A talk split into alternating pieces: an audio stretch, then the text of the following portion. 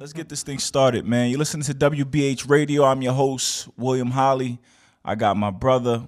Uh, we were students together in the Brooklyn College Sports Management graduate program. My man, Dari Iola. Olawadari, welcome, sir. Thank you, bro. I really appreciate you uh, uh, uh, being here. World Cup. We coming off of watching the U.S. men's national team play England to a nil-nil draw. How you feeling about that contest? Wow. You have no idea just seeing that game, and I felt like we could have won that game. Mm-hmm. And we've come a long way since 2018 when we didn't make it. I think there was a whole new rebuilding Mm-hmm. for the U.S. men's national team. And it's starting to show now, you know? Like, Hold on, we should. You say you should. We should have won that game. Yeah, we should have won that game. We should have won that game. We had so much opportunity. We we bullied them in the midfield. They couldn't even, you know. So let me let me put it this way: the midfield is like it's like a quarterback. The quarterback distributes the ball in the you know. midfield. In you know, well, soccer, you're in the midfield. You're looking for the guys in in, in front Okay. to give them the right ball to go score a goal. Okay. But once you can bully the midfield, they cannot pass the ball to the guys who are supposed to score. So USA was holding stout. Yeah, we had three guys in the midfield that bust the whole thing. Like they just held the mid. They held England back. Like they couldn't even move forward, and that's that's a big achievement. from the Darn. US. I- I'm a casual fan of this sport, man. I don't know about this moral victory, nil nil stuff. Why didn't we put the ball in the net? Well, first of all, you're playing the number five team in the world mm-hmm. in England. So, on a good day, they could have won that game easy, you know, against the United States. But I felt like today something's just special. It's like, ah, especially for, for me as a fan, when it comes to um, the U.S. playing England, it's like a conflict of interest for me, you know, because those two countries, when it comes, I, I know a lot of people don't want to talk about politics when it comes to sports, but you cannot avoid that. Politics is safe here, brother. Go for it. Absolutely. When it, when it comes to immigration and um, opening your hands out to the rest of the world to come and have a better life, Yes. the three countries in the world: the United States, England, and the others. Okay. So when when you look at those teams, it's like the guys that were born like in Nigeria, but they play for England. And I'm Nigerian. Um, they're guys born in Jamaica playing for England. It's like a melting pot. Okay. And um, when it comes to club football as well, club soccer, we'll say club soccer. Like I'm an Arsenal fan. I have three players on the English team that I want them to have a good game Right. because if they have a good game, that's good for my club because they're gonna come back with full confidence and they're gonna Right. do well for Arsenal. Um, Bukayo Saka, number seventeen for England. Uh, you you should be familiar with him. It was a kid that was abused during the European um, Championship two years ago uh, when he missed the penalty for England, and all the racists came after him. Oh yeah, he was ridiculed. yeah. Yeah.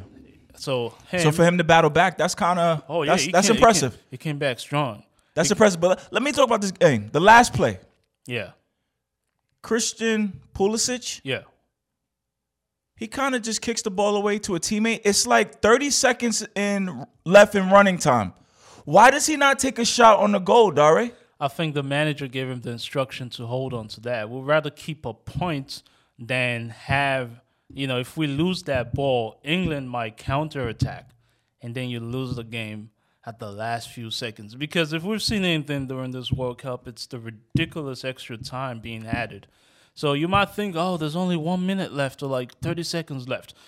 But from the referee might decide, hey, that was wasting of time somewhere there. You have extra 40 seconds. Mm-hmm. And 40 seconds means a lot. Like you can tell in basketball with timeouts and football, you know. So it, it was best to get out of there with a draw. Yeah, absolutely. I'm gonna give you that. I'm gonna give you that. But Dare, I would have gone for a win. But at that time, if you're really experienced, you have to keep that ball. That was what happened to us during the last World Cup that we were in. I think it was against 2014? Algeria. Mm-hmm. All right, either Algeria or Ghana, I don't remember. But not having enough experience. When you have a point for a game like that and you have few seconds left, you want to hold on to what you have because you do not want to lose that ball. That's number one. You have to keep possession. If you cross that ball in and we lose that ball and England gets it within 20 seconds, they can They could go the other way and score. I, Yeah. I'm I'm gonna give you that because from what I saw from the announcers, everything, England was a tough opponent. To be able to walk away with a draw is cool. But Dar, I'm gonna say this: I, I, I'm not a big time soccer fan. I'm a casual observer. Um, I'm about basketball. I'm about football. I've coached basketball, played basketball. One thing I know about sports: you got to beat the teams you're supposed to beat. Okay. Right? Yeah. If you got a, an inferior opponent or opponent that you have the edge on, you must capitalize on that. And I bring that up because of the game America played against Wales. Yeah. Wales has not been in the World Cup since 1958. Absolutely. America was we- leading that contest one zip. And to let Wales tie that game, I felt was rather disappointing. I walked away from that game discouraged.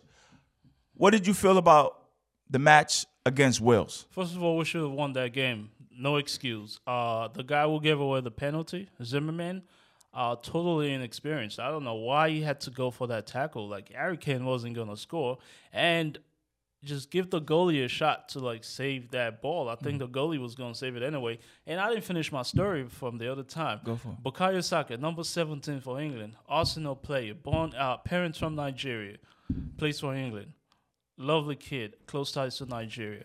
Um, we have number four playing for England, right back. Um, he's an Arsenal player too. Okay. Um, the goalie, not the England, the English goalie, he's on the bench. He's better than the guy who played today for England. But hey, its time's gonna come. He's also an Arsenal. That's your player. opinion. We don't know if he's better. Come on, man. I, I, I haven't missed an Arsenal game since '96, bro.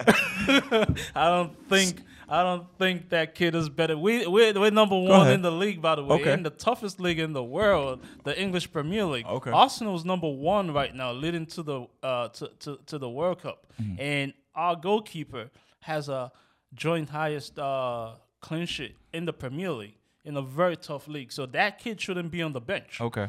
The only reason the guy will play today is just pretty much loyalty to him because he's been at every, you know, the last World Cup and the European Championships for England. That's why. But they probably waiting for him to make one mistake, and our goalie just needs one opportunity, and he's never coming off that goalpost again Okay. back to so now so that's England.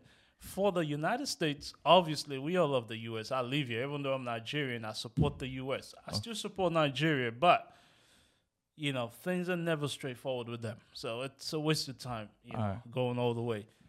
Uh the American goalie is Arsenal's number two goalie.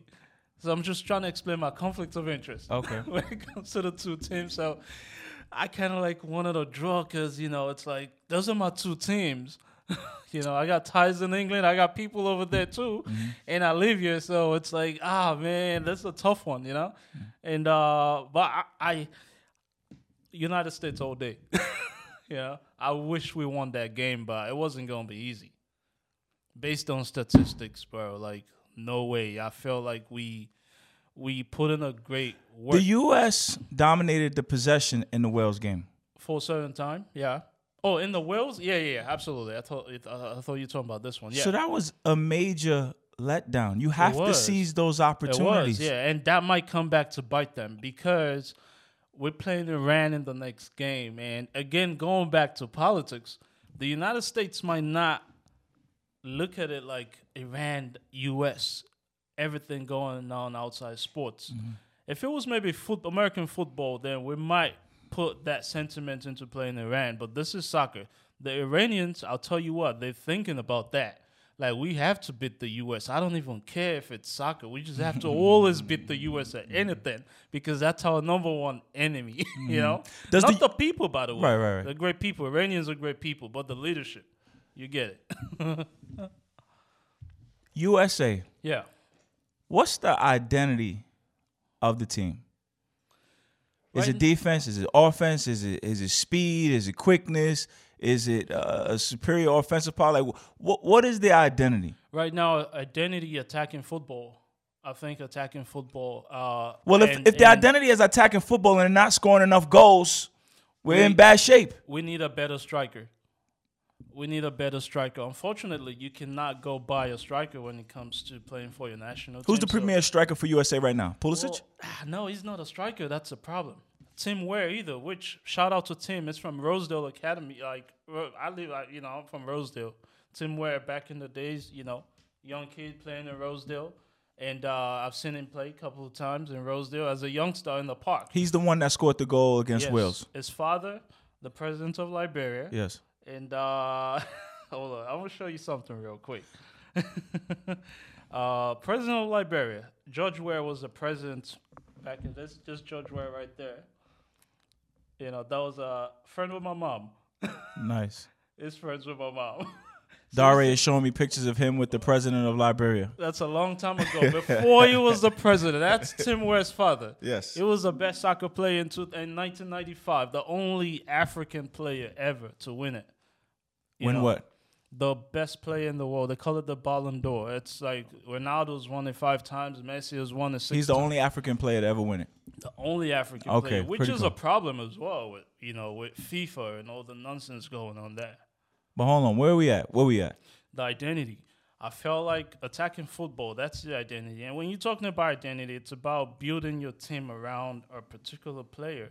And I think the the US right now, we want to build that team around Pulisic. And we have the second or the third youngest squad in the in the World Cup this mm-hmm. year. And that's an identity right there. You know, it's not about is it defense, is it attack, is it midfield? Identity is more like who are we and what do we want to put out there? Right. and we have this young team that I think they're gonna go far, and that's just the beginning because there's gonna be more kids coming up the ranks, and I'm What do you, what, what do you think uh, Pulisic played thus far in these first two games? beautiful. I don't like him as a Chelsea player, but as a United States player, all the way, man. you know, when it comes to international, Why do you say uh, uh, beautiful? He did assist on Weah's goal Mm-hmm. against Wales. What else have you seen from him? he held the ball. The the defenders had a problem with him. That right there, that's that's a player you want to have on your team. Somebody who doesn't lose or is good at keeping possession.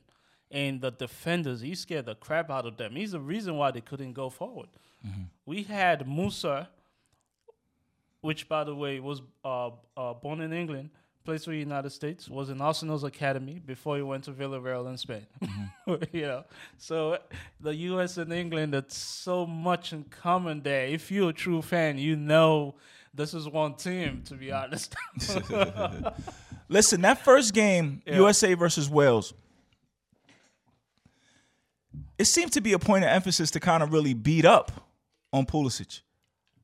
How physical was that game compared to a typical soccer game? Because I saw him grabbing uh, uh, uh, his, his lower extremities. I saw him grimacing a few times, rolling on the floor. It seemed to be like a point of emphasis. How physical was that game compared to a typical World Cup match? So when it comes to tactics, right? Every manager prepares for each game differently. Um, they know that we are not the most physical team, the Wel- the Welsh team, and going after Pulisic like that was more like you have to be aggressive so he doesn't have. Again, it's like Tom Shady. Uh, I'm sorry, Tom Brady. This guy having too much fun. I'm so sorry. It's like Tom Brady trying to, you know, give the ball to the Wide receivers. uh, to the wide receiver, and you have to prevent him from doing that. You got to beat him up. It's the same thing with soccer. You know, if you can hold Pulisic, you don't let him distribute that ball to the forwards, which was what happened today with England. They couldn't get the ball to our goalpost. So if you if you can hold Pulisic, that's pretty much it right there. They're not gonna get the supply up front. Mm-hmm. You know, so that was what they came in aggressive, and I think the referee did a terrible job because there should have been a red card in that game. That's more like rugby and not even soccer. You The feel like the referee missed a call when they were beating up on Pulisic? Absolutely. He got the penalty right. That was a clean penalty, you know. But the goal, what led to that penalty, was actually a foul that we should have gotten. Mm-hmm. You know, the player, one of the Welsh players, picked up the ball before it crossed the line and threw it back in. Like, that's a foul right there. The ball was still in, inbound, it wasn't out of play. Mm, mm. Yeah. I was I was really wondering because I seen him beat getting beat up, and I'm like, is this in play or out of play? But again, I'm not a big enough soccer observer to to know. Um, Different referees, by the way, depends on the league you're coming from. Mm. If you're coming from a league like maybe uh, La Liga, the Spanish league, the referees, you know, it's like the way they officiate. It's like basketball, and a little touch is a foul. right. You know, but when you're coming from, if it's a referee coming from maybe the Premier League or the Serie A, the Italian league, they pretty much let you, you know, like it's a physical game, so it's gonna take a while before I pull out the yellow or call a foul on that, because it's like, come on, get up. It's not, you know, that was easy, you know. USA second game against England. The the the manager Gregg Berhalter makes a a change in the starting line, lineup. He puts Haji Wright in for Josh Sargent. What'd you think about that move? Uh, I think Josh probably got a yellow card, uh, card in the first game, and with the with this with the World Cup, the group stage, if you get two yellows, you miss the next game. So you, you know, it's like a game of chess. So it's kind of protecting him. Absolutely, it's like a game of chess. Plus, we don't know what happens behind closed doors. It might not be fit. The other guy might train better than him. So the manager at the end of the day see the things we don't see as a fan. You know, because they were them. They're the ones doing the training. So if this guy's head isn't in the right place, I'd rather play the other guy. But from a fan's point of view, I think it might be because you know yellow card. Yeah. And uh, you don't. He didn't want to throw him out there and the Yeah. possibility of him getting another, a second yellow card Yes, and the- being suspended for a game. Iran. The biggest mistake we can ever make is thinking Iran is going to be an easy game. They beat the Welsh team today. Mm-hmm. yeah, Wales, they did beat them. Mm-hmm. So don't think, oh, Iran, pff, easy game. We can just, you know. What do you, what do you think about? And he got in late against England, but some articles and pundits worried about or, or talked about him possibly starting Gio Reyna. He didn't play at all in the first game, and then he came on late in the second game. What do you think about his lack of play thus far? Again, the guys on the first, the starting 11, those guys, they're really young, they're energetic, they're passionate, they're hungry, you know. And I'm not trying to say he's not one of those, but at the end of the day, the manager makes the call, and we respect that. The fans can complain all day, like, "Hey, why, why didn't you play that guy?" Or you know, if Pulisic was benched today, everybody would have gone crazy. But like, why would I bench Pulisic? Like, think about it. It's got to be something going on in there for me to like bench this guy. You know, once first of all, if something works the first time, if it's not broken, don't fix it. So I. I disagree. if something works the first time, Dario, you might have just got away with it. That doesn't mean you're making the right decisions. You just sat here and told me that the best goalkeeper on England is on the bench for whatever reason. Yeah, Bec- because he, he he hasn't hasn't had that chance to play for England in the club level. He's is a top three in England right now when it comes to the Right. Premier League. Right. But with, uh, with Gregg Berhalter, he might be missing some things. You know, people think Gio Reyna is a star and should possibly be in that mix of young top talent that should be on the court starting the game. Yeah, but then it's like, who you gonna take out? Because those guys, I mean, the guys we played today, everybody played like the passion was there. You could mm-hmm. tell those guys are just like they have to start. Yeah. And I'm glad we have five subs. In the past, it used to be three. So to a certain degree, everybody has the opportunity to come in and shine, no mm-hmm. matter how many minutes you get to play. Ten minutes, fifteen minutes, why not? Mm-hmm. All you need is just that chance, one opportunity to put the ball in there or prevent a goal from, you know, happening against us. Talk to me about the substitution strategy in the sport of soccer because again, it's weird. In basketball, you can take somebody out for a minute, give them a break, and put them back in. And soccer, once you come out, That's it. that's it. We love it that way. We don't want you coming back in once you're out. You know. So talk to me about the mindset of a, of a of a coach who's setting up his lineup. When do you look for a sub? What kind of sub are you looking for? Is it defensive, offensive? Walk me through that. Well, first of all, psychology. There is something called a super sub. There's this guy who comes in like 10 minutes to go, and you know he's going to put in the ball because he's mad he's been sitting on the bench for 80 minutes. You know, Yeah. and he wants to prove to you that, hey, listen, why you not starting me? Does America have one of those? Um, no. Okay. First of all, this team is really young that we don't really know much about them as a team yet. Fair On enough. the individual level, those guys are killing it for their clubs. But as a team, it's too soon to tell because these guys are young. Like when we missed out on 2018, it was like we had to rebuild the whole thing. We, Right. you know, break the whole house of cards down and you know bring in new talents, recruit everybody. But there's still some guys from then that are still there now and they're really good. You know, um, Weston McKennie plays for Juventus, great guy. Um, Pulisic, Chelsea. Mm. Um, Yunus Musah, Vill- Villarreal. Uh, a But whole lot of them. You you bring up that super sub, so you do kind of reserve some firepower for the bench because you may need it late in the game. Absolutely. Some guys may not be good enough to go 90 minutes, but you know, give them 20 minutes and they will destroy the whole field. you know, 20 minutes. When you come in and then the other defenders are already tired, you know, and uh, they've been running for like 80 minutes, 70 minutes, and you bring this kid in, whew, scares the shit out of them. Mm-hmm.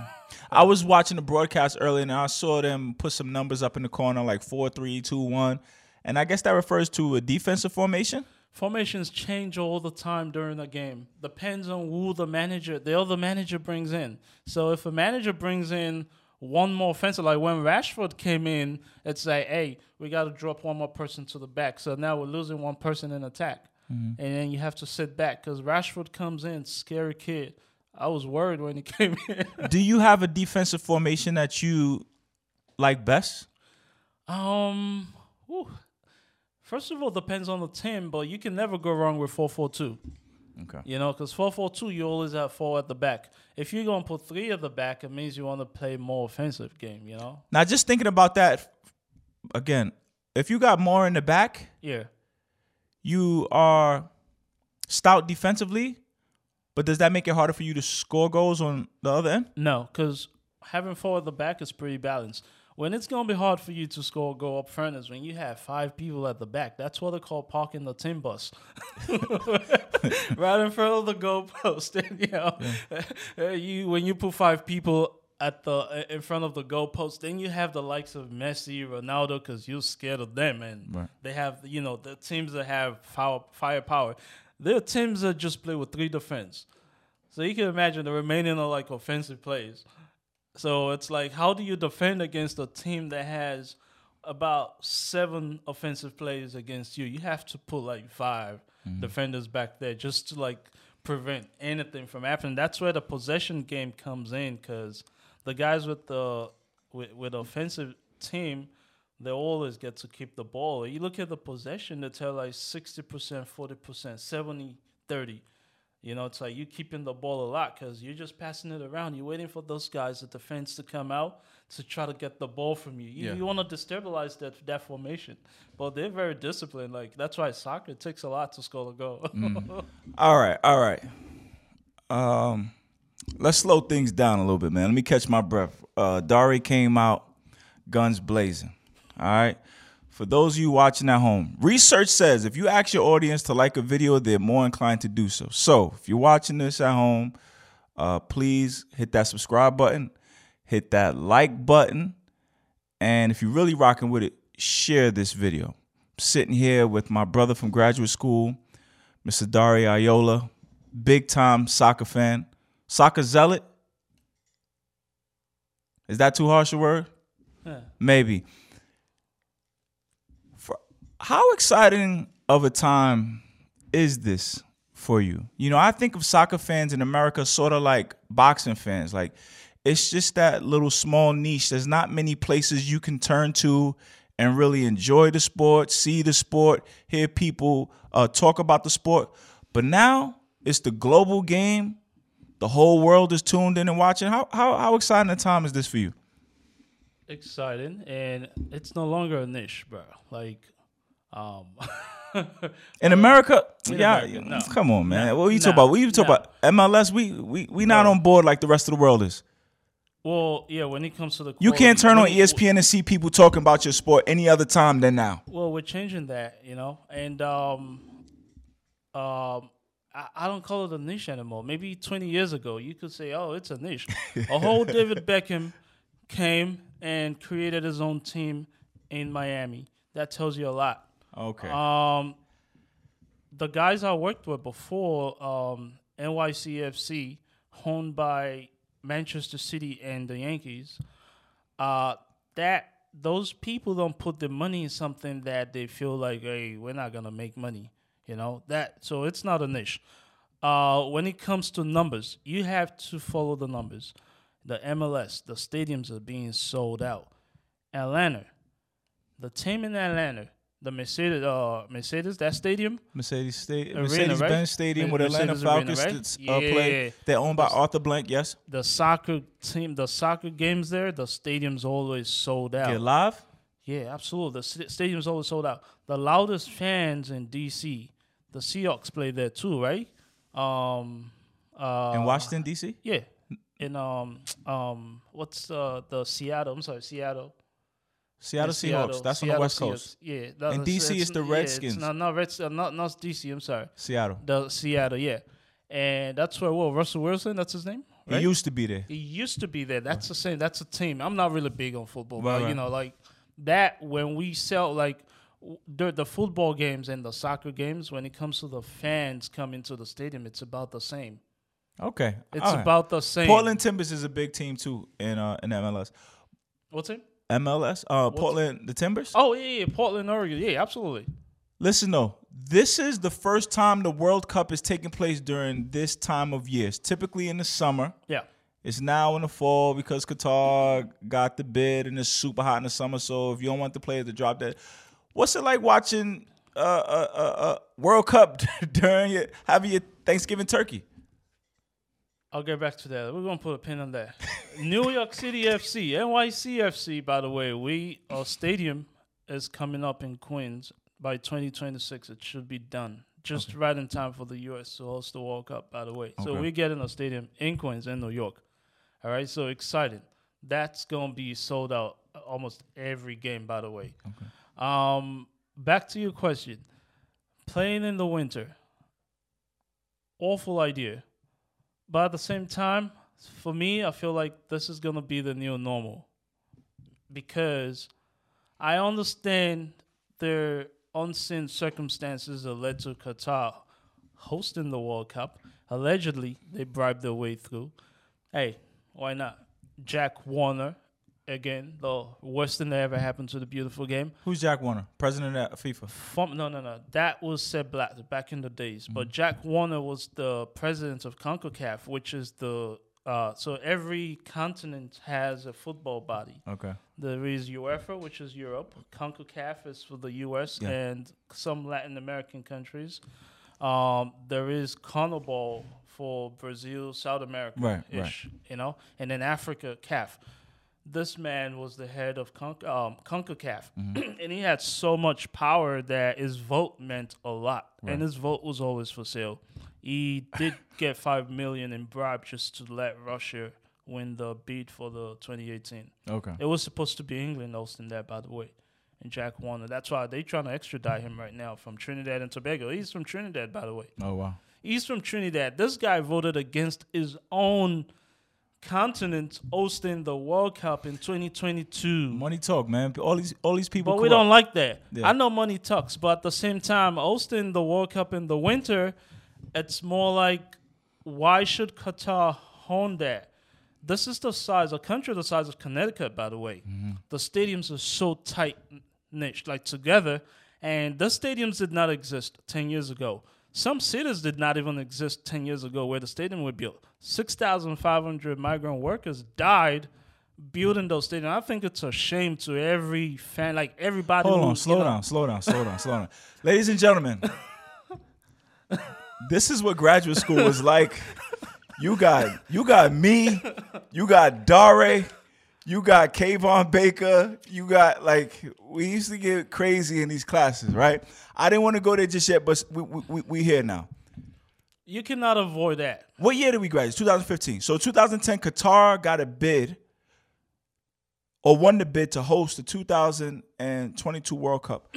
Yeah. So many different moving parts had to had to take place for this to happen. Again, the the, the, the game is typically in the summer, but it was moved To the winter. To the winter. Qatar at the time didn't even have legit football stadiums. It was all built over the last 12 years. And during that process, the stories are migrant workers were brought in from uh, Bangladesh and different places, and they were treated like basically slaves. Many of them dying. That's the story. So this for the Qatar to even have this thing, uh, there's a lot of rumors and uh, uh, theories of corruption surrounded uh, uh, uh, by it, especially with a country who doesn't have a rich soccer history. And Qatar, when you are the host nation, your your your, your team gets to participate. They're 0 2. How does how does that team even look? Did you did you watch any of their games?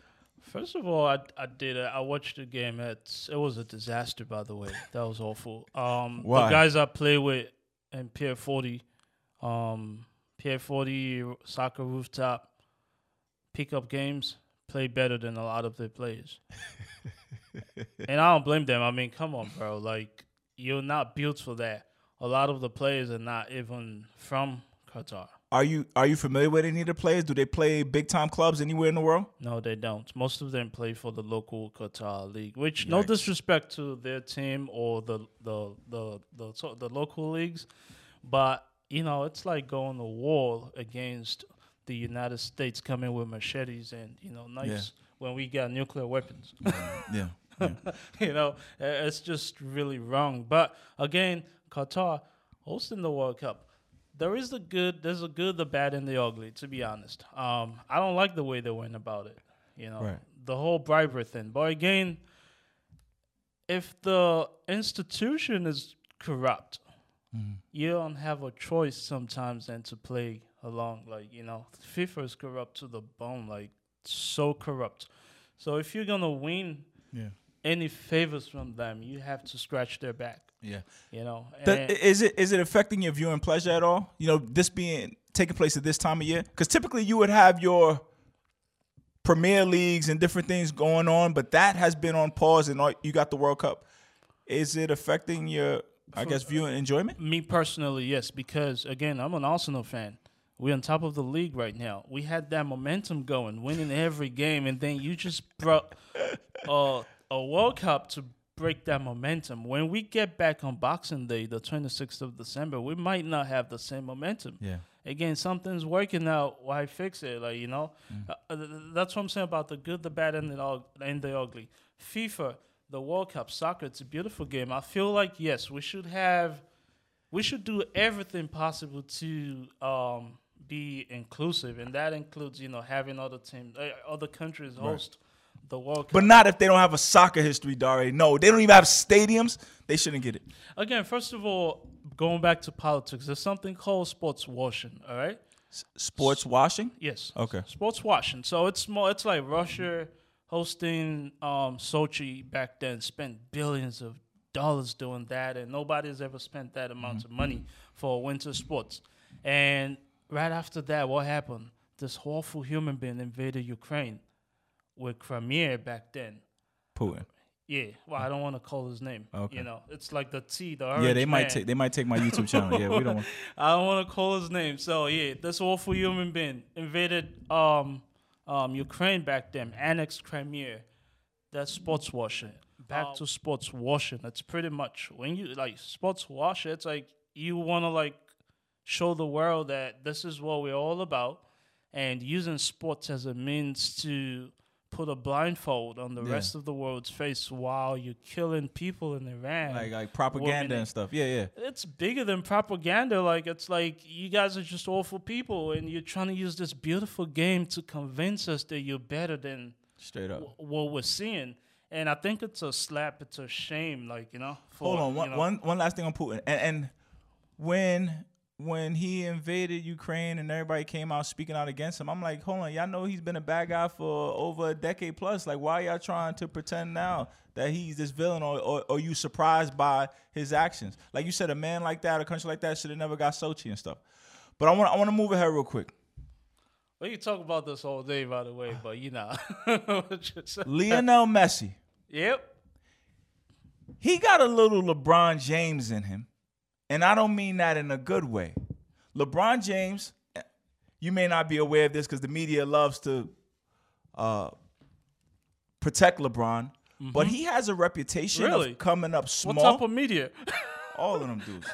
It- it- all, all of them. ESPN, Okay. Fox Sports. If if uh, if a teammate does good, they give LeBron credit. If he doesn't, they blame the, the guy. You know what I'm saying? Mm-hmm. When they win, it's LeBron's the cause of it. When it, when they lose, is somebody else's fault. But LeBron has a reputation of coming up small in big moments. When he was in Cleveland, he struggled against the Celtics. Yeah. Uh, when he first got to the Heat, they were supposed to run through the league. He ended up losing to the Dallas Mavericks. I feel Lionel Messi kind of got that history also on on the international on the stage. international level, he yeah. come up a little short.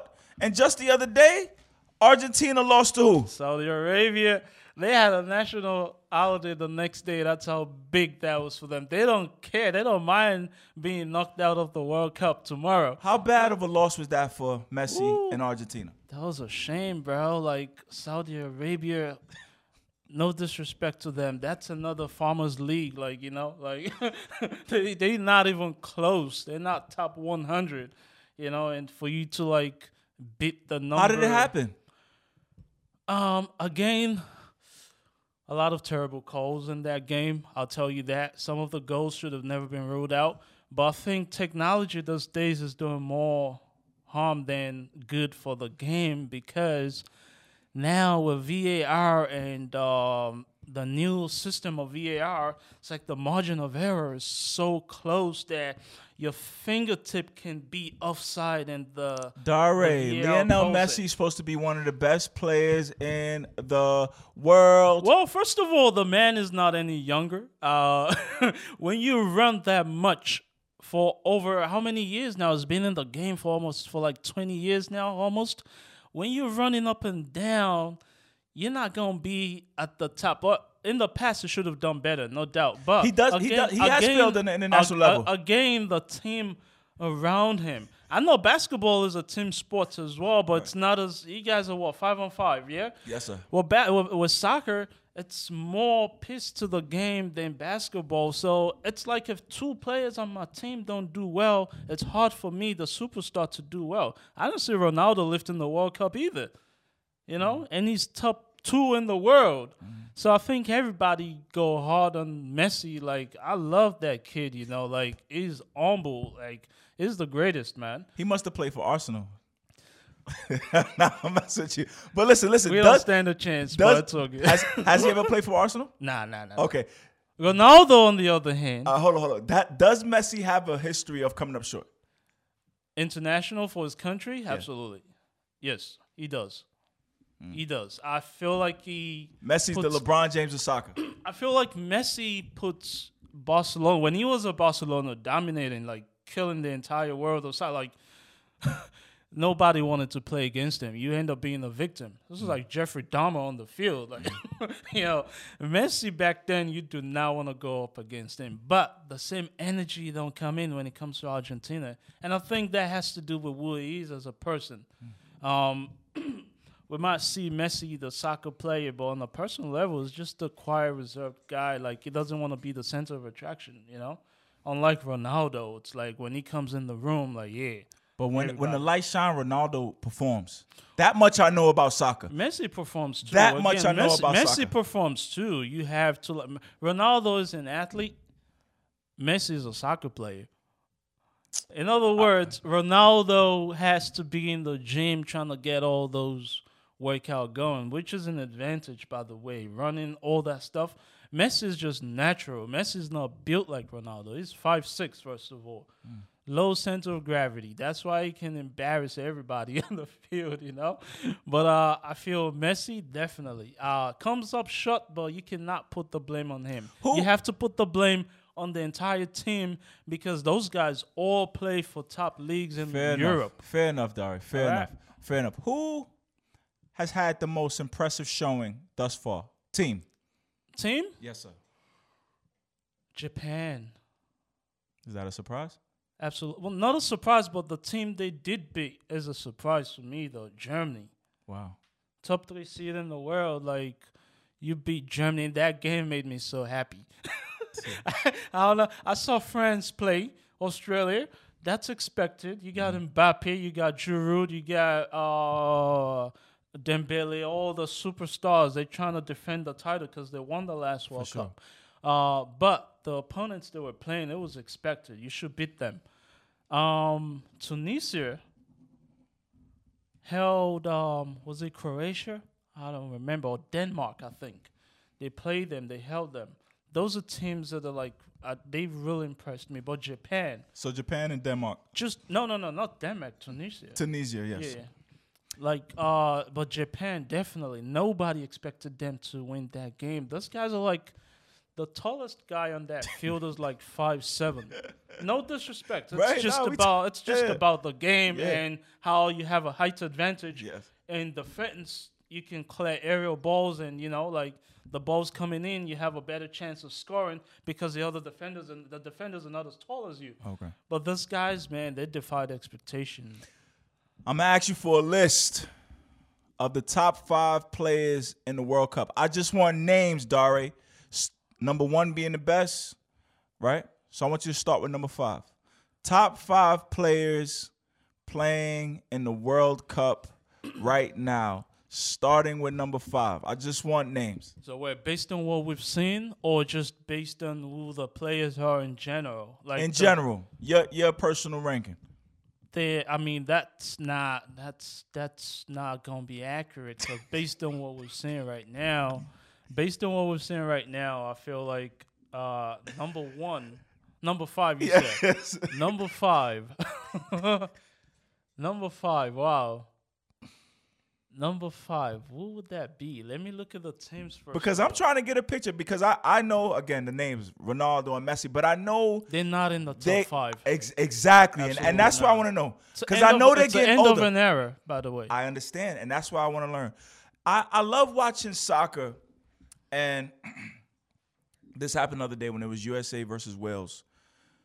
They're talking about this guy Gareth Bale, End of an era. And he looked like just a regular white guy to me. but you, you go to his Instagram, it's 40 million people. They talk about all the money past- he done past made. glory, past That's what. I'm saying. So I want to know who's in the on- MLS right now, by the way. LA and, FC. and that is a sign of them getting older. Once they they, they make No, big money I overseas and they disagree- come I, to MLS. I disagree with I, that. I don't want to get you sidetracked. Five players, Dari.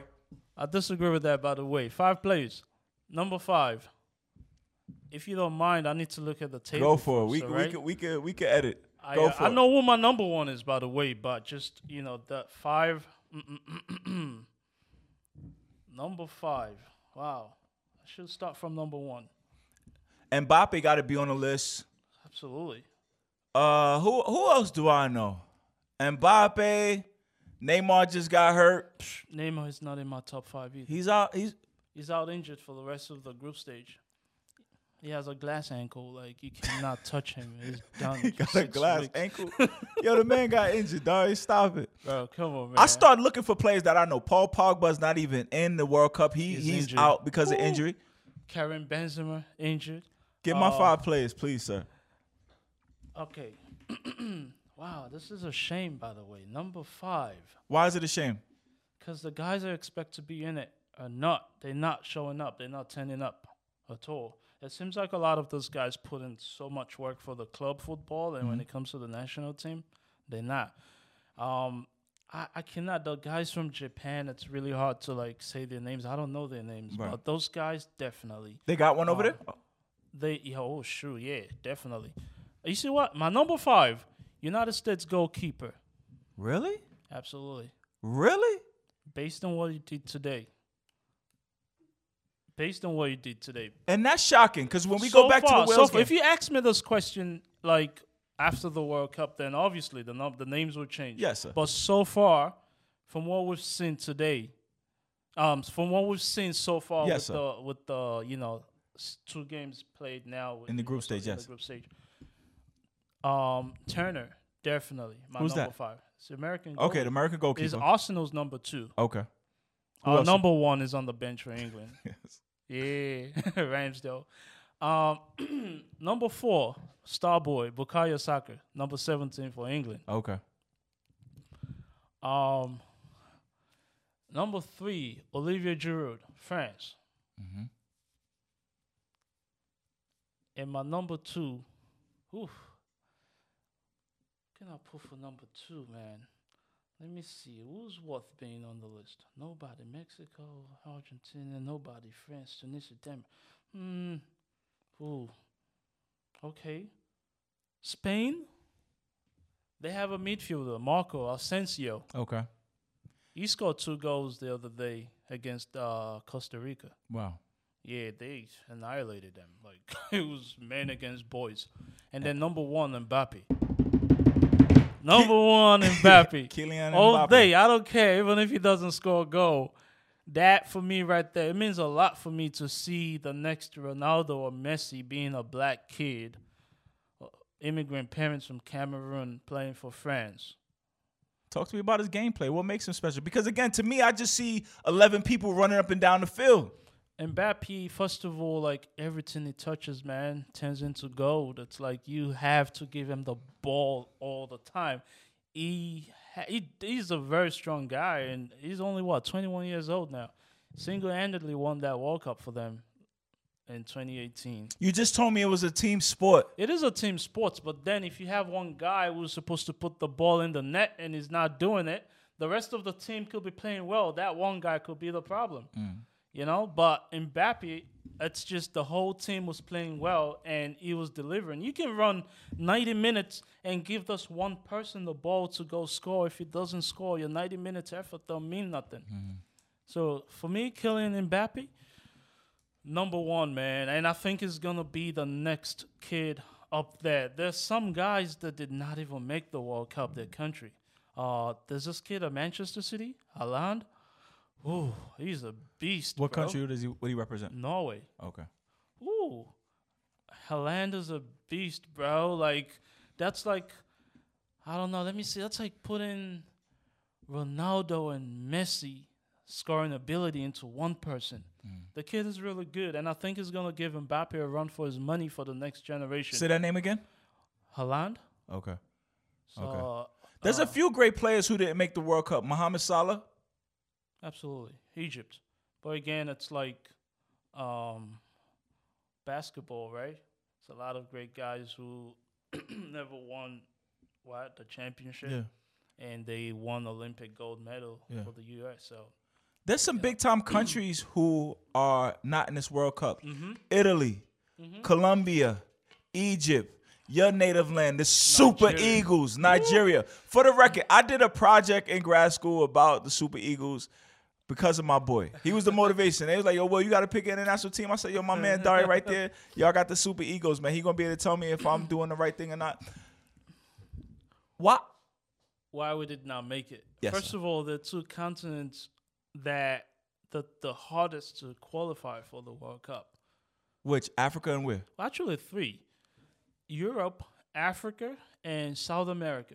Because everybody's good, Mm-hmm. especially Europe. That's why the next World Cup, I think there's that there's gonna be more teams. Yeah. Like they're gonna expand it. Right now, it's only 32. I think they're Yeah, to expand it. They have to. You know, it's absolutely. We've been using that for a very long. You don't have to. It's just an exclusive club, the best of the best. This is the world's biggest championship. You don't have to, but, But if I we, understand. If we if we had ten more teams or twelve more teams, that's still an exclusive club because you know how many countries are in the world. The most popular sports in the world. yes, sir.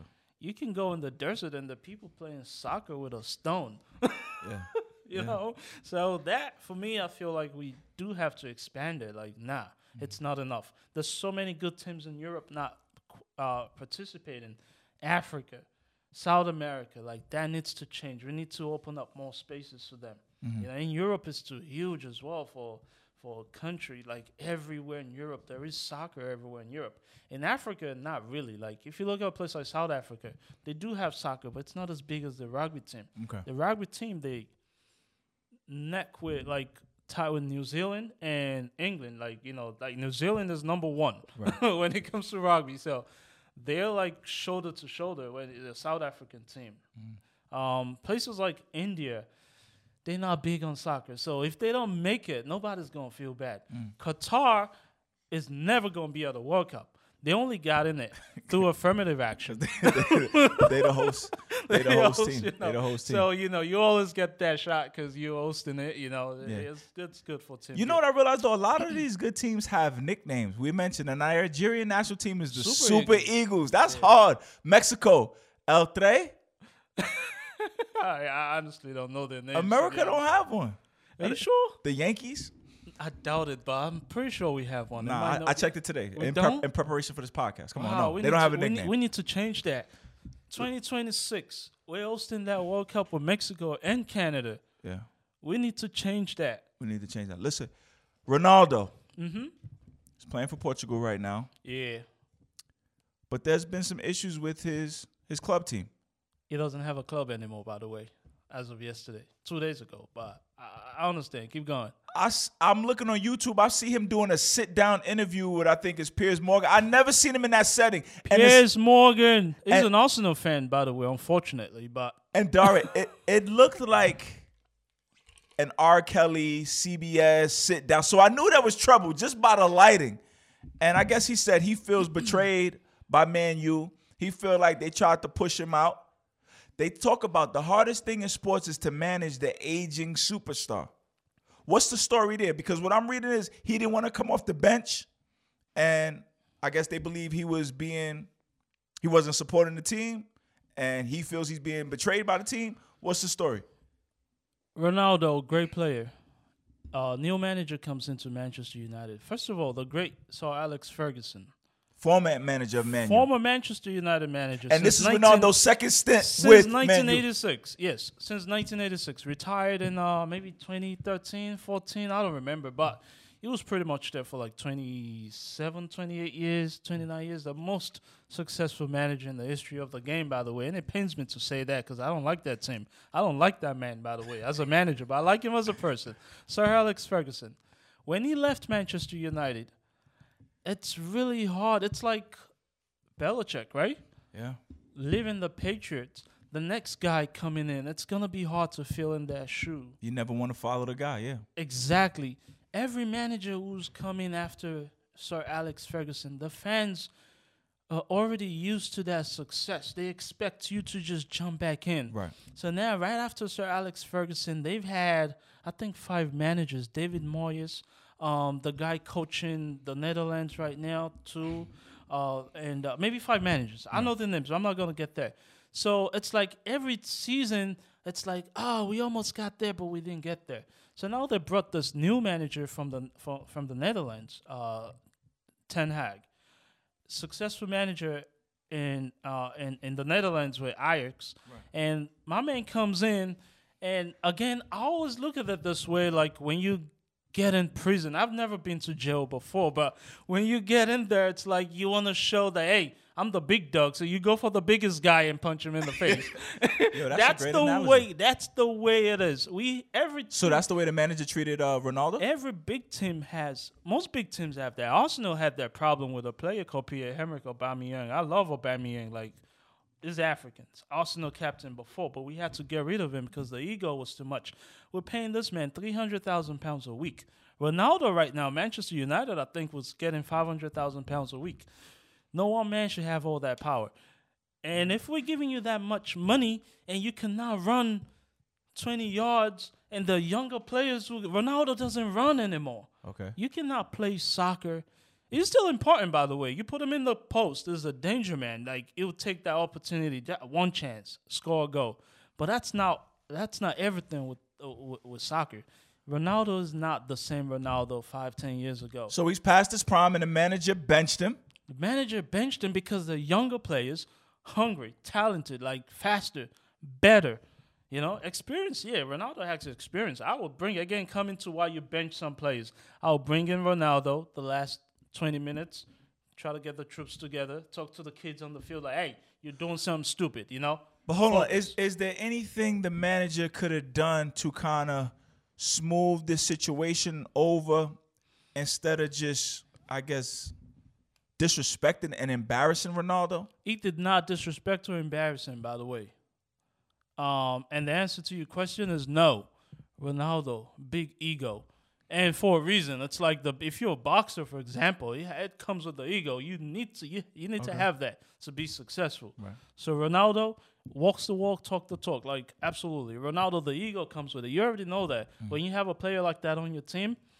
Absolutely, that comes with it. You need to learn how to manage him. But I feel I feel like the manager wanted him out of the team, but it's like they didn't know the way to go about it. So he's gone now. He's no longer with Man U. They tore that contract up, So what do you think con- happens next? It's, it's time to come to the States. No, no, no. It's time no. to do what David Beckham did. No. Come to the States, become No. become a megastar. No, no. Not yet? Ronaldo's gonna play till he's like forty-one, like Zlatan. There's a player called Zlatan. Zlatan came to the MLS and played with LA Galaxy. That's how I know that name. And he was funny as hell in the interviews. No, Zlatan is a clown, but he's one of the greatest though. But he never got the recognition as much as Ronaldo and Messi because there was no consistency in terms of clubs. So hold on. Zlatan came to America and then went back overseas. LA Galaxy, yes, and then went back to AC Milan in Italy.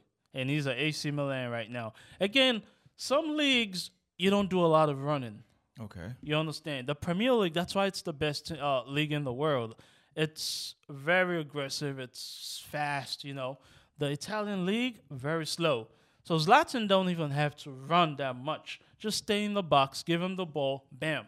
He doesn't have to do uh, 120 yards up and down, 90 yards up and down, which if you're in the Premier League, everybody needs to defend, Yeah. including the offensive player. So Ronaldo doesn't want to do that. Even when he was younger, he doesn't do that. It's like I'm Ronaldo. I'm not gonna go defend.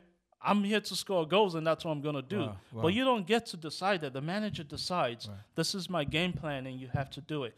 Now, if you cannot so do so that, what do you Premier League is the best league in the world. absolutely, Okay, so we got an age, we got an aging superstar Ronaldo yeah, who's having a hard time coming off the bench and different things. So he parted ways with Man U. yeah. What do you think is next for him? Ooh. First of all, I don't see any top team in Europe taking Ronaldo right now, um, except any manager wants that problem, because that's a big ego on your team. A lot of people are saying, "Hey, Arsenal should take him up for six months." I would never want Ronaldo on my team. I love him, but um, we don't need any big ego in the dressing room. Psychology plays a lot, like means a lot when it comes to winning in soccer and every other team. If you have a guy like Ronaldo in the dressing room, it's one of the reasons why Manchester United wasn't really doing well. Even though the players were great, they're good players, but with Ronaldo not being happy, it's like that It elephant could mess in with the room. yeah, it could mess with the morale of a team. Exactly. So it was like Ronaldo leaving right now. You- I'm yeah. terrified of Manchester United right now. Wow. Because now they're gonna come out like freedom. Like we can go out there now and be happy and play for the manager and see the manager's vision. Mm. Just like Arsenal, and we we have a young manager right now. He's like 36 years old. Mikel Arteta. He used to be our captain back in the days. Mm. When he first came in, we had a lot of deadbeats in the team. Systematically, he- got rid of all of them. Mm. Ozil from Germany. Coach is a big deal in sport. Absolutely. Coach you cannot you cannot teach a player how to play. They already have that talent. You- Yes. You, can you cannot you're not gonna teach LeBron James how to shoot. Right. Well, you know, like or Steph Curry how to shoot three points. Like not. But the coach has to make sure the unit gels together. Talents from different parts of the world. Some guys cannot even speak Mm-hmm. English Yeah. you have to make sure everybody you know uh, it's it's like a musical piece man Mm-hmm. everything needs to synchronize and ronaldo's a missing piece like you cannot have someone like ronaldo and have a perfect pitch That's great. you're right. You're right. I like that analogy, man. You're talking about leadership. It's not really about teaching these kids different skills. They got that already. It's about setting the tone, setting the culture, Absolutely. and getting these these men to gel. I had one of my former professors on, Dr. Adam Sayers, and I was asking him about some of his favorite leaders and captains in sport, and he mentioned Roy Keane. Who is your favorite captain ever in the sport of soccer? Somebody that exuded leadership, mm-hmm. that got his team ready and prepared to play each and every time they walked on the field. One captain. damn that's a that's an unfair question by the way. Nah, you just- don't- can't have choices. one. Nah, bro. Nah, bro. Woo. Ah, huh. Wow. Damn. I have names, man. Nah, just one. I'm gonna pick one. Okay. All right.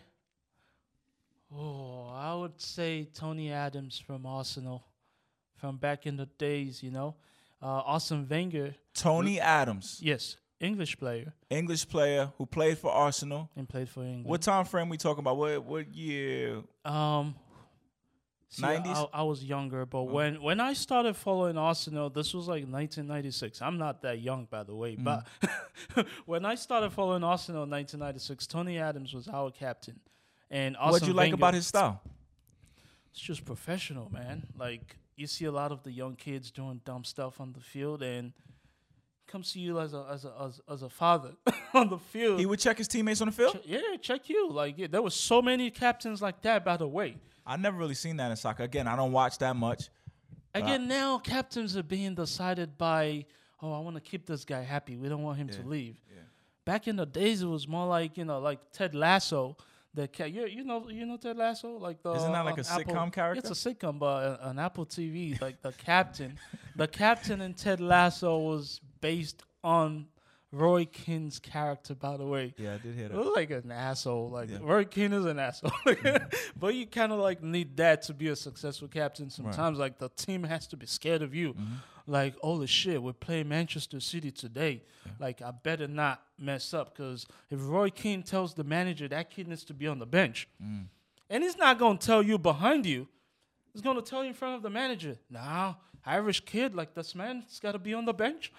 Straight up, like there's nothing you can do about it. Like you're being stupid. Like you got to use your head. You know, like what are you doing, holding the ball like that? Like you know, you have to like give your teammate the ball. Don't hog the ball. Gotcha. The likes of Roy Keane and Ronaldo cannot coexist. The Ronaldo of now. Roy Keane was Ronaldo's captain back in the days. His first spell at Manchester United. Mm. You know, but that was like the young, humble Ronaldo. Right now, I think he got too big for himself. You know, Gotcha. So what's that name? Roy Adams. to- no, no, no. Tony Adams from Tony- Arsenal, Roy Keane, Yeah, Manchester right. United. They were enemies, by the Yeah. way. Tony Adams. That is. But you gotta race. give me the opportunity to mention all the captains. No, you don't get all the captains. you get one, son. ah, this is how this works. You get one. Tony on, Adams. man. Ah. Tony Adams. Okay, all right, all right. I'll stick with that. I'll take that. Grad school. I used to love watching you coming. you had your little Arsenal gear.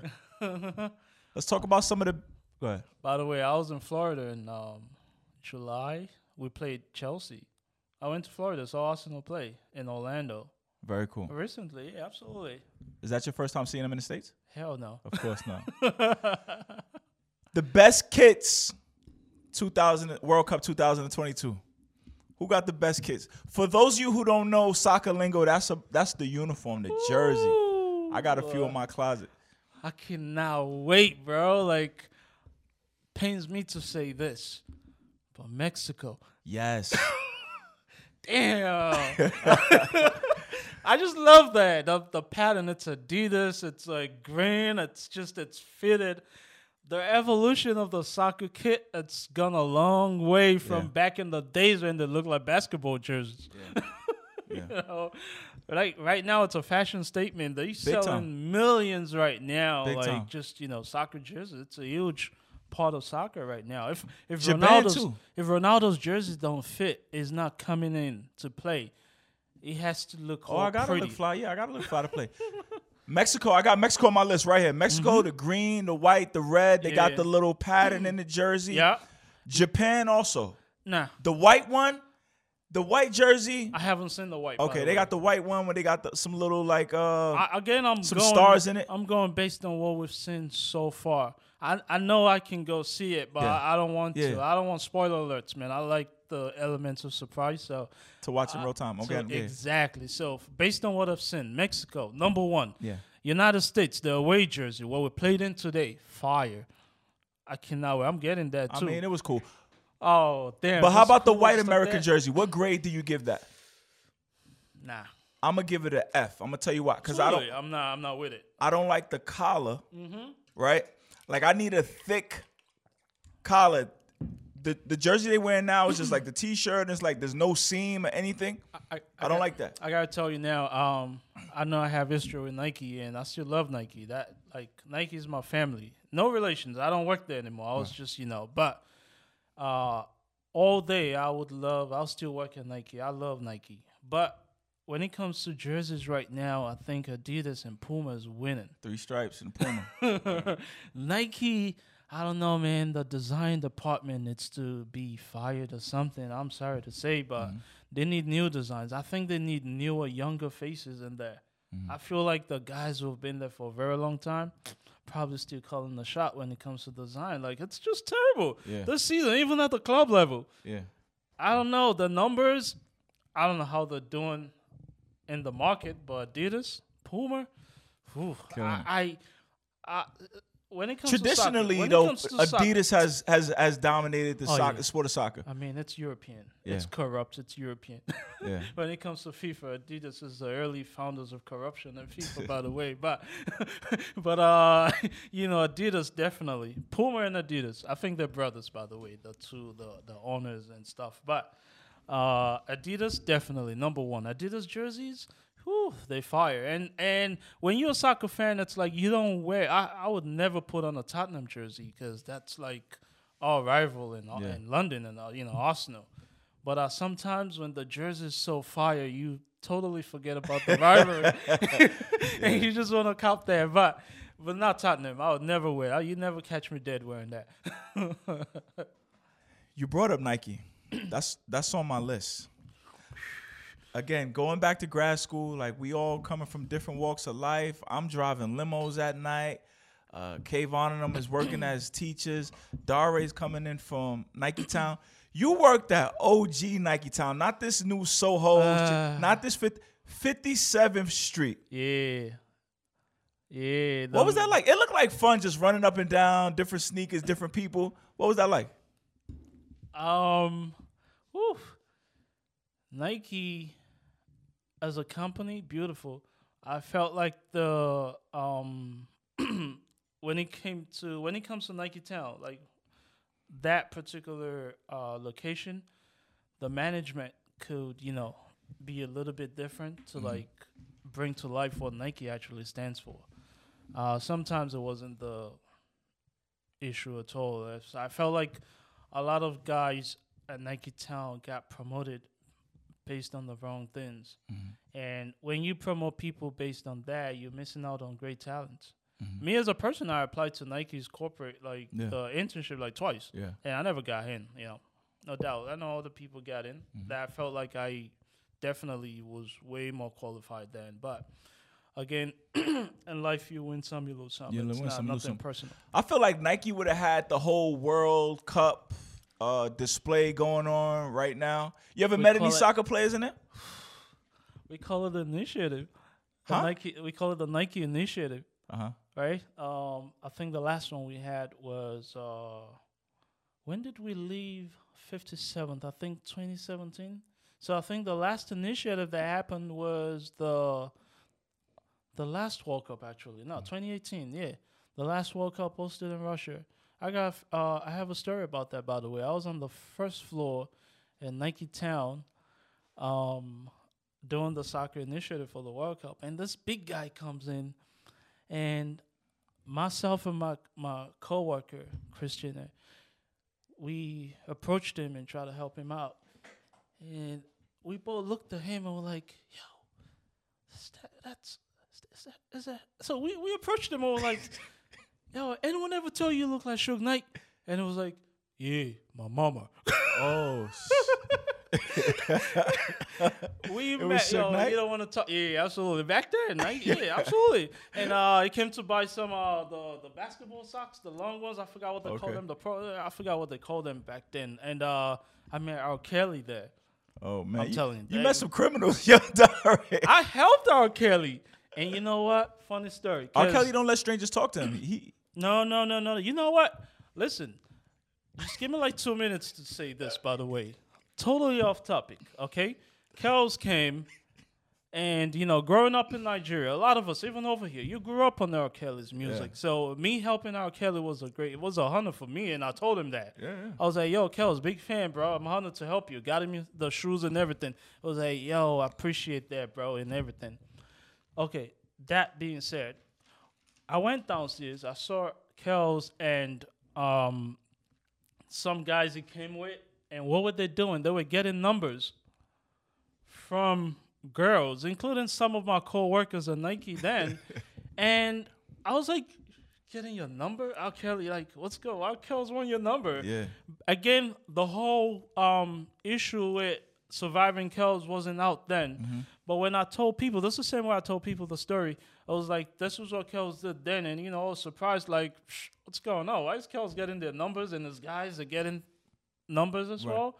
And when the story came out with Surviving R. Kelly, it was the same MO. Yeah. I don't know what happened with those women, but seeing what I saw at Nike Town and based on what those women said, it was the same. It was a carbon copy Yeah. of the Yeah. MO. So for me, it was like, damn. Uh, I love the music, the craft of the man, but the person, absolutely not. Grad school is what, 60 credits? I do not remember. I feel It's a long time ago. Oh, yeah, yeah, yeah. I yeah, f- 60 I f- credits. I feel like 48 of them were like the same class. We had the same professor. 47, uh, 57 of them were the same. Yo, no, that's not even exaggeration. At that time, this is Brooklyn College's sports management program. We had like one professor for like seven to eight classes. Respectfully, Res- Marvone. I, come on, man. I love Marvone. Uh, Yeah, Marvone. eh, It might not be perfect, but I, I learned a lot from. Nah, I loved being with Malvone. Um, it was like psychology of sport, uh, uh, sociology of sport, sport marketing. Like the things started to overlap. All of us just like in the same class, semester after semester. It was a joke, pretty much. I felt like the department was just being greedy. First of all, Yeah. um, the guy who was the head of the department back then, so rest in peace, passed away uh, a few months ago. Who? Professor Dumber. Oh, okay. Um, I don't really think they believed in that program, Mm-hmm. and because of that, they kind of like starved it with the resources. I felt like we could do better. Uh, like we, honestly speaking, we were doing better than the kids. We were learning more than the kids in Columbia. yeah. They had the name, but for us, it felt like uh, there was so many. Everybody in that class, Columbia, the Ivy League school up yeah, at uh, absolutely. Yeah. That that program, that Nah, sports learned marketing and uh, sports management program, like we definitely way better than a lot of those kids. And you know how I know? I have been to events with these kids, and a lot of them, once they open their mouth to talk, you wish they had just kept quiet. Honestly speaking, and it's like. But but but speaking of events, we used to um we used to always kind of joke because our professor would talk about his personal event. I know where you're going with this. All right. you remember the name of it? Uh, the the Dream Bowl. The Dream Bowl. yeah. He put together a like a an all star game for college football players from lower Beach. level programs. Yeah, Myrtle Beach in Virginia. Uh, Virginia. It was at Virginia Beach. Yeah, Virginia. So okay, you I'll- think of like Division three football players, Division two football players. He would put together kind of like an all star game to help them get drafted and stuff. It's a great event. We used to just make fun because he would always find a way to bring his event in as an example. We used to always make fun. But I bring that up because the last time I saw you, May first, Yeah. My city alumni classic, Mm-hmm. little event I put together, kind of trying to mirror uh, a lot of what he did, a lot of what we were taught. My brother Dario, I told him I needed him in the building. He popped out. What'd you think? Your event was fantastic, by the way. I outside the Brooklyn College basketball games, I haven't really been to any basketball events, and that for me was like really organized. Like you guys did great. Like that's ten out of ten, by the way. Um, but uh, my question for you and Marvon and everybody else who does that, I feel like you can have all the great talents out there playing, but if the right people are not on the bench to watch them play, for me, it's always like it doesn't incentivize them to come back. Yo, you know. dog, that's why I called you in there. How do we go to the next level? not- no, no, no. I'm talking about in terms of like scouts and other things, you know. Oh no, these people are past their prime. This is just like Oh yeah, I know. When I saw them, Yeah. when I saw that, I recognized basketball from Brooklyn College, and Yeah. I was like, "Oh, those kids are not." I, I I didn't know those were the guys you were showcasing. By the way, I thought they were just like uh regular kids from high school. Nah, the, the like goal that. here is this going to be a family fun event. How do we get the money around it? How do we get the sponsors? How do we get the politicians involved so we can get resources for our people? That's why I went and got you uh master's degree in sports management from Brooklyn College. I needed you to see it. What's next, Dari? What's next, my brother? You got to go into politics because you don't have to be running for office and stuff, but you need to be involved in politics to get the big names and to get like the funding and everything, the the, the money to get the recognition. So let's go do it. to to get the mayor's attention to get you know, but you got to start from somewhere, and I think that was a great place. So to let's start. go. You with me? I had my suit. I, I was looking political. What's good? My bow tie. What's First up? of all, first of all, like, like, uh, um, I I love the whole sports management thing. Mm-hmm. By the way, and I'm gonna come clean. It was fun for me. I I didn't really believe in it for a while. Like Mm-hmm. the, after the first semester, I was going to drop out and do something else. Yo, yo, hold on, real quick, real quick. I was making fun of Dari because he was reading a GMAT book. I said, "You're the only person in grad school preparing for grad school, like uh, some other grad school. Like, yo, bro, we here already. Why are you reading the GMAT? We already here. Ah, listen. you was thinking about some other stuff, law I school, was- different things. I was no, not law school. MBA. but- yeah, absolutely. But my point being, I didn't really believe in that program. I wanted to try see. You know, I, I have a passion for the sports and. Me being out there doing some of the works outside the master's program, I realized a lot of the people in charge do not even hone that degree. They don't have that degree. They don't have a passion for it. Nope. They don't even know the sports. Right. But politics, bro.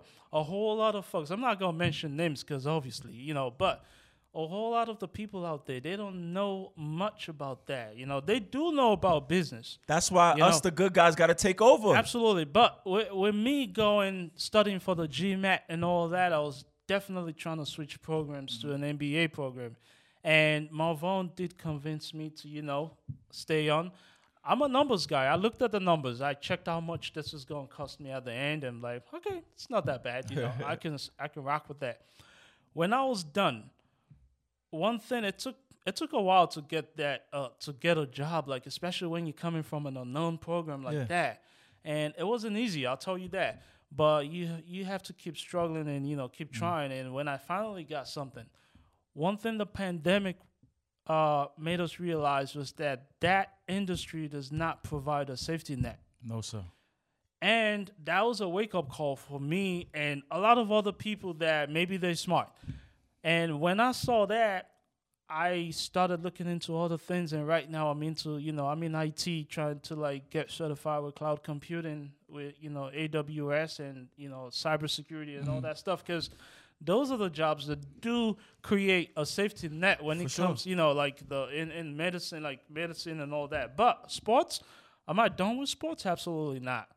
I'm just gonna go out there, get the job with the other thing, make the money. With IT, you can actually still work with Yes, sports. sir. Uh, IT, I can work on Nike. I can do so many other things with that too in the sports industry. For sure. And that's how you break in. So if there is any advice I have to give the younger kids, it would be that, you know, think twice, you know.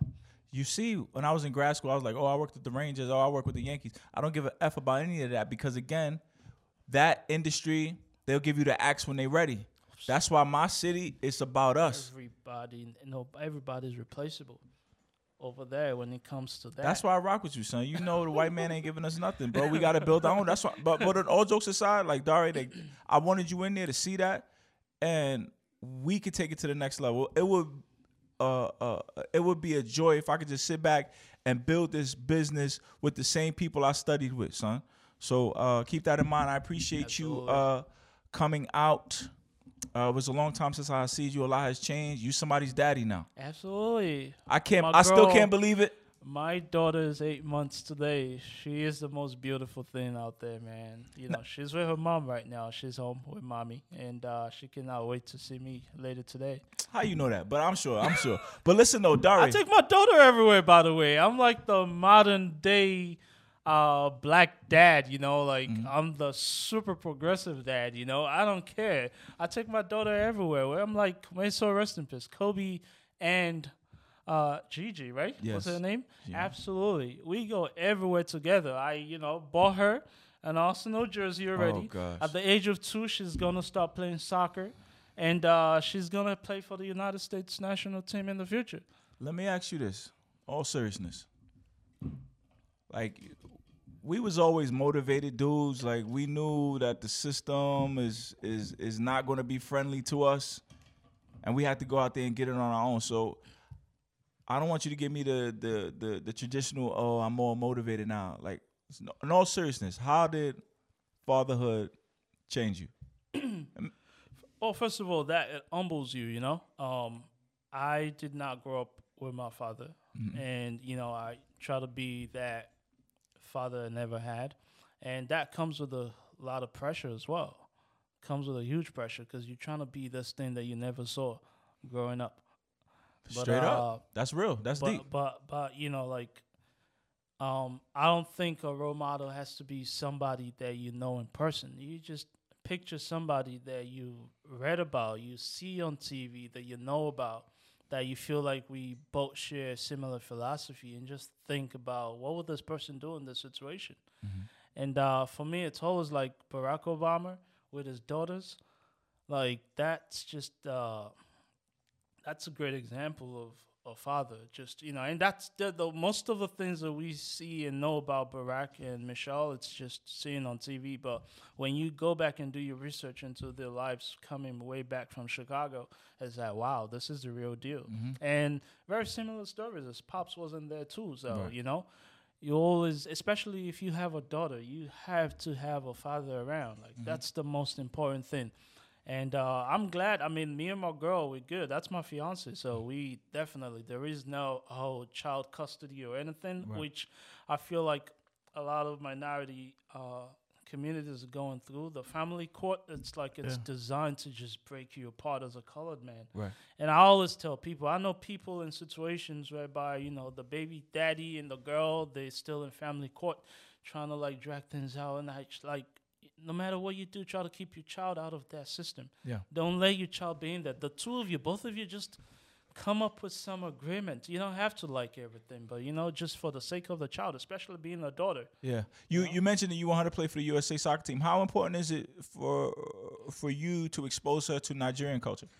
Very important. That's why I gave her a Nigerian name. Mm-hmm. To me, Tokwe, it means, you know, uh, how is this worthy of praise? That's me and the mother. How is this worthy of praise? Because this is a blessing. How Ours? Ours. ours? Yeah, ours is worthy of praise Okay. because, you know, it's me and the mother. So that's a name. It's a very powerful name. Uh, middle name is Boma because uh, Nigeria, different cultures. I'm Yoruba. The mom is from Rivers in Nigeria. Even though she was born here, Mm-hmm. she has close ties to the country as well. Um, she, I'm Yoruba. We don't speak the same language. We speak two different languages, mm-hmm. except English. And she has a first name which is my tribe, and the middle name is her tribe, mm-hmm. and then the last name is my last name. Fair enough. Yeah. So I don't know how, like, in terms of integrating her into the culture, I don't know what else is bigger Yeah, than that. the you know? name, yeah, yeah. you know, no Are matter you where are you, you go, yeah. fearful of her being raised in this world, this American society? This Listen, man, that's a valid question because a lot of I have a lot of friends that you know they don't have kids, and I don't blame them because me personally, I I've always asked, it's like, do you really want to bring a child to this world where a crazy man can just invade a country and start killing innocent mm. people, global warming, mm. all that stuff? Like, what's gonna be for them when we are gone? Like, mm. you know, uh, racist America uh, you walking into a building and feeling you don't belong. You know, you Yeah. you ask all those questions. If you're a numbers guy like me, you think twice before you do things. But at the same thing, I always feel like we all got to keep trying because if we all think that way, then we're gonna extinct. We're gonna go extinct because sir. you know it's like everybody thinking that way. Then that's it. That's what they want. So we don't uh, procreate, and that's pretty much it. You know, like we cannot think that way. It's important to ask those questions, but I'm not worried about bringing her. I think the way you raise your child will determine how uh, they will be when they grow up, like stand on their two feet Yes, and sir. be able to make their own decisions. If you, you know, the foundation is the most important thing. You got to start right now. Fair enough. Fair Yeah. enough. Get us ready for Tuesday. What do you see happening? What's it going to take for USA to pull it off against Iran? Talk to me, man. Nothing less than a win. Anything less than a win, and we out. Because right now we have two points. Iran has three points. If we draw that game, Iran gets four points, and then we get stuck in three points. so what we should see is an aggressive American team. Aggressive, man. Send all Shots on goals. Send a nuclear weapon, bro. Mother of all bombs, MOAB, everything. you gotta go like you. You have to play with no brakes on. You know, Mm. today we kind of like play with the brakes on, like you know, being cautious because for obvious reasons we're Right. playing the number five country in the world, so we had to be a little bit cautious at the back. Mm. This time around, I don't mind playing three defenders. You have to attack, attack, attack. If you do not attack, you cannot score goals. Where you going to watch the game at?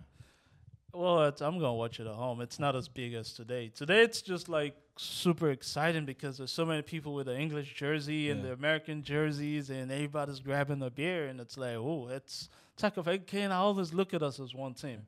Do you know anybody that's in attendance right now? In terms of what? Wa- watching at Qatar. Oh, uh, oopsie. Ah, no, I don't. No. What are we hearing about the accommodations for the players and their families? I, I, I'm sure that they're comfortable. Players will always be comfortable. Mm. There is no negotiating that. In terms of the fans, it's just pretty much tents in the desert. It's like when FEMA, Yo, bro, they got fans in tents. absolutely, when FEMA creates temporary nets after an or after a, a, a disastrous hurricane. Okay, that's pretty much what they have there.